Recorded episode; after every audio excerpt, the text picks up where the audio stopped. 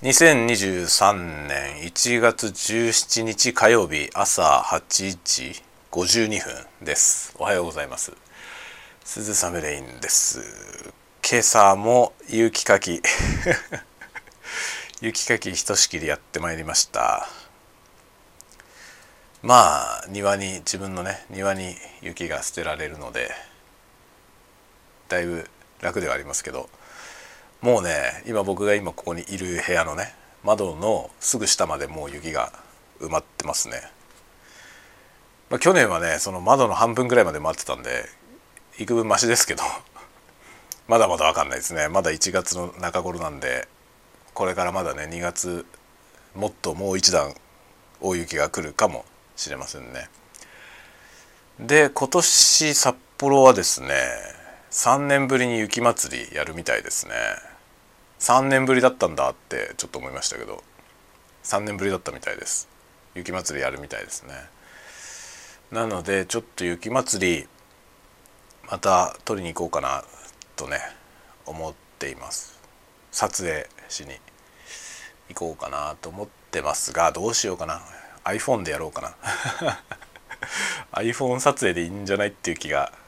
どうしてもしちゃいますね。iPhone がどんどん高性能化していくので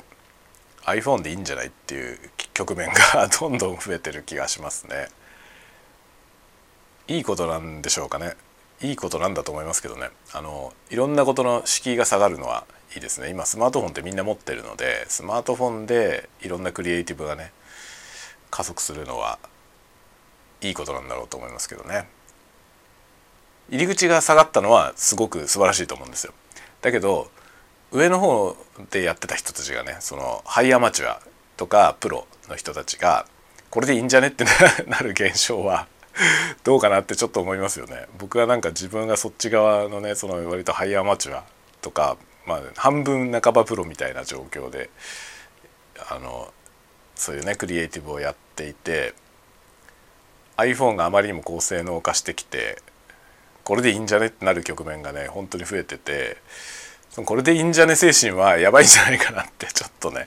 ちょっと反省もありますね。もちろんねその iPhone がそのより高度な機械のね代替になるかといったらならないんですよ。なるかといったらならないんだけどそこそこちゃんとなっちゃうんだよね。でこのクオリティでいいんじゃないっていう世界がすごくどんどん増えてるかなっていう気はしますね。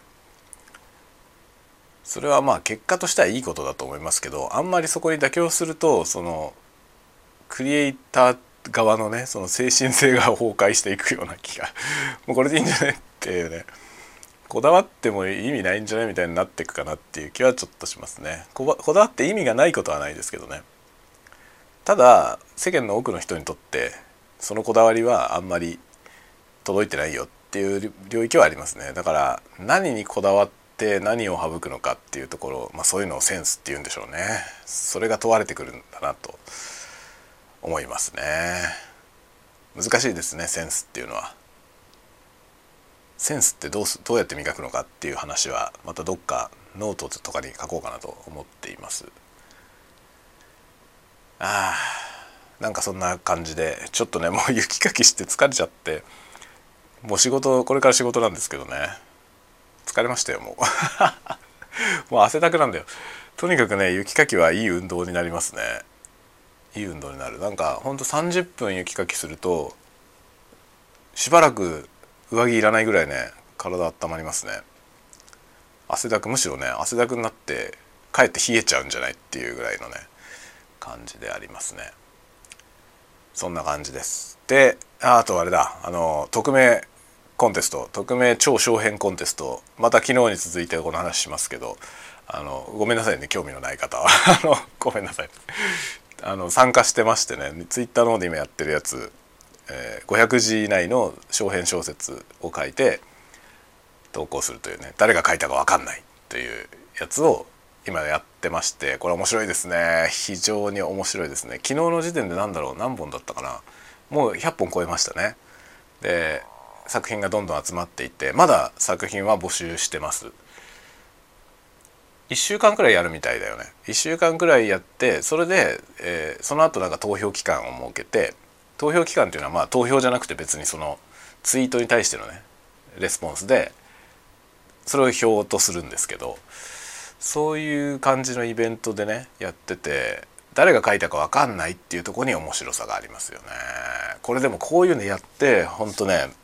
浮き彫りになるのがやっぱりねネームバリューってことですよね。作者のネームバリューに普段アマチュアの領域であってもかなり左右されてるってことなんですよ。だから多分こういう風にされなかったら読まない作品とかいっぱいあるのよね。例えばこれが全部記名だったとしてねその誰がどの作品書いたか分かる状態で投稿されるこういうイベント500字の、ね、コンテストですよドバーンってなってたらやっぱり知ってる人の作品を読むと思うんですよね優先的に。でやっぱりそこにはなんか変なさこうバイアスがかかるじゃない？この人が書いてる作品だからっていう要素で評価が変わっちゃうわけですよね。公平じゃなくなってくるで知らない人の作品はどうしても後回しになっちゃうしもしかしたら読まないかもしれないよね全然知らないから興味ないって言ってねだけどその名前を取っ払ったことによって端から全部読んでみてこれ面白いなとかね。やる。それが知ってる人の作品かどうかとかも全然関係ないんですよね。これって面白いよね。このアマチュアの領域でもやっぱり名前ってものが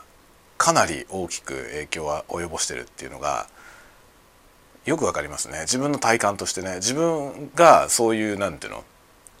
バイアスに結構左右されてるってことに気づく。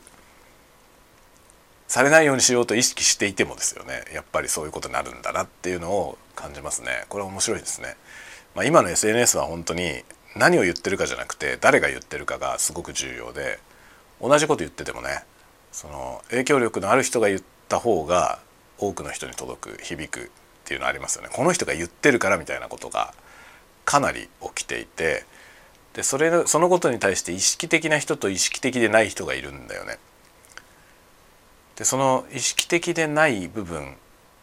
をこうやって浮き彫りにするっていうのは面白いイベントだなと思いますね。でこれをやることによって新たな友達ができたりするっていうことが一番楽しいですよね。記名されてたら読まなかったかもしれない人の作品読んでそれに対して「すげえいいですね」みたいなコメントをね書いたりするとさそこからつながっていくじゃないその人が今まで全然知り合いじゃなかったその人が知り合いになってくもしかしたらすごい馬があって仲良くなるかもしれないよね。そういうその新しいきっかけにつながるっていう意味でこの匿名っていうのが面白いですね。匿名性っていうところにそういう新しい可能性があるんだなっていうのがなんか楽しいですねこれは。ということでねまあちょっと文芸に興味がない人にはね 申し訳ないんですけどもし何かね小編小説自分は書かないけど興味あるよっていう人は読んでみたらいいと思います。面白いですね。500字しかないからすぐ読めるし。ちょっとした休憩時間とかにちょろっとね暇つぶし眺めるみたいな感じ。ツイッターを眺めてる感覚でね読めたりします。面白いですね。で世の中には面白いこと考えてる人がこんなにいるんだなっていうねそういう面白さもありますね。上手い人もいっぱいいる。本当に上手い人いっぱいいますよ。みんなアマチュアなのかと思うと恐ろしいよね。びっくりです。そういう感じで楽しんでおります。まあこの話をねまたおいおいこれはまだちょっとイベント続くのでおいおいまたしていくことになると思います。ではではまた次回に次回のタワゴトークでお会いしましょう。またね。